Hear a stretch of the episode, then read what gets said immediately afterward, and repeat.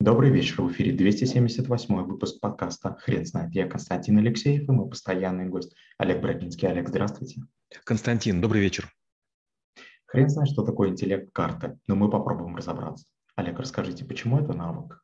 Интеллект-карты э, я считаю не очень серьезным инструментом. Один из авторов считает Тони Бьюзом, и якобы он помог каким-то отсталым детям в развитии, используя интеллект-карты. И вот представьте, то, что предназначалось для, извините, неполноценных людей, вдруг начали полноценные люди использовать и, естественно, раздули миф.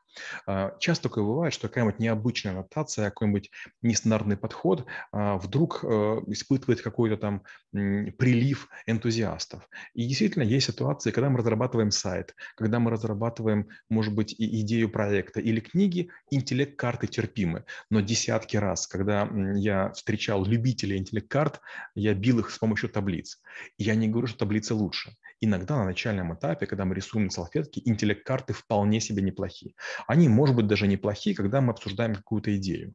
Но я считаю их крайне начальным, крайне примитивным и таким, знаете, sub-zero инструментом. Олег, расскажите, пожалуйста, тогда, в каких случаях это идеальный инструмент? Идеальный инструмент, когда мы имеем дело с неспециалистами. Представьте, например, мы сейчас с вами будем а, срочно, экстренно погружаться. Я имел опыт погружения до 300 метров. Я занимаюсь дайвингом около там, 30 лет. Понятно, что чуть-чуть я знаю. И ввести вас в курс дела за полчаса, как, было на Бали. Э, у меня была такая ситуация, когда нужно было там нырнуть, что-то достать. Да? Мне нужен был напарник. Я просто боялся, да, что там в такой глубине, ну мало ли что случится. И мне нужен был напарник. И вот, значит, я парня значит, быстренько э, проинструктировал, сделал именно с помощью интеллект-карты, и вдруг он многое понял, ну и, в общем-то, терпимо мы, мы с ним эту задачу выполнили. Или бывает такое, что у меня молодой стажер, я клиенту готовлю, я с клиентом работаю долгие годы, и понятно, что есть масса вещей, которые нужно сообщить. И я таким образом и свои мысли структурирую, и очень быстро передаю их стажеру, и могу проверить, насколько он понял. Олег, вы не могли бы тогда, пожалуйста, описать а, процесс построения этих интеллект-карт?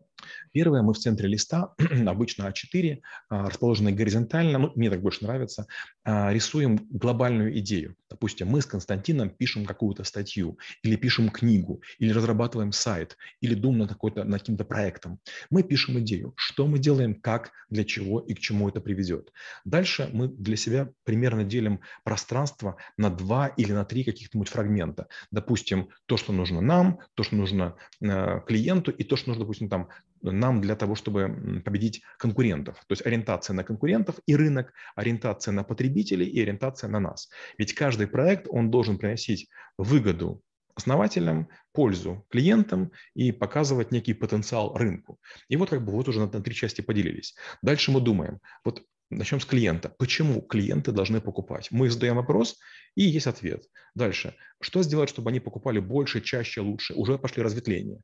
Получается, что мы должны использовать некую древовидную структуру, задавая себе вопросы, на них отвечать, и тем самым думать о том, а перспективна ли ветка. Допустим, мы говорим о том, давайте сделаем шахматы нового типа. А что мы сделаем? А давайте сделаем другие цвета. Но черно-белый или красно-синий, есть ли разница? Наверное, нет. А давайте сделаем шахматы на троих а что изменится, ну и так далее. Так получается, мы начинаем какие-то гипотезы строить, и ветки, которые нам потенциально могут дать новые маленькие веточки или листочки, мы оставляем, остальные отсекаем. В какой-то момент времени мы понимаем, что лист закончился, пространство у нас уже завершилось. Что мы делаем? Мы все, что подчеркали, на новый лист не переносим. Но как только мы перенесли, из-за того, что кое-что было на предыдущем зачем у нас осталось много пустого места, и мы заполняем его дальше. Опять новые вопросы, новые гипотезы, опять новое ветвление. Олег, расскажите, пожалуйста, если переносить э, этот же процесс э, в сферу таблиц, то чем бы э, результат отличался от предыдущего? Таблицы чем хороши? Таблицы обычно, вы понимаете, какие ячейки не заполнены. То есть обычно, таб, обычно таблицы являются следствием некого пространства. Когда мы делаем вот такую как бы интеллект-карту, там нет вообще измерений. То есть мы можем большое с маленьким размещать, важное с неважным. В таблицах обычно мы делаем несколько таблиц на одну и ту же тему. Есть или двухмерность, или трехмерность. То есть если мы пишем только строчки, это двухмерность. Если строчки столбцы, двумерность. Получается трехмерность. Есть э, одна координата, вторая и третья является следствием. И мы, получается, делаем вот что. Когда мы придумываем таблицы, мы создаем форму. А когда мы их заполняем, мы создаем содержание. И вот пока мы таблицу хорошую не придумали, нам кажется, что мы обо всем подумали и все предусмотрели. Но в какой-то момент мы вдруг понимаем, опачки, эта ячейка, это и это вообще не заполнены. И когда мы начинаем думать, вдруг появляется важный функционал. Таблицы нас делают консистентными. Мы последовательны, мы структурны, мы системны, и мы не содержим явных дыр, которые могли бы нас пробить конкуренты или, может быть, люди, которые дают нам деньги или кредит. Олег, скажите, пожалуйста, если этот навык не совсем функциональный, то зачем вы его включили в список школы трэбл-шутеров и так ли нет надежд на него? Скажу так, если вы гуманитарий, в хорошем смысле этого слова, он вам вполне подходит. Если у вас есть сложности с запоминанием или какие-то есть нюансы, скажем, вы после аварии, после какого-то там сильного потрясения, тоже это вариант. Для нас это была попытка и исследование. То есть не любовь у меня почему появилась? Потому что я в нем разочаровался. Я очень часто надеюсь на какие-то навыки. Я был очарован тризом, очарован был интеллект-картами, а потом вдруг понимаю, что ничего нет.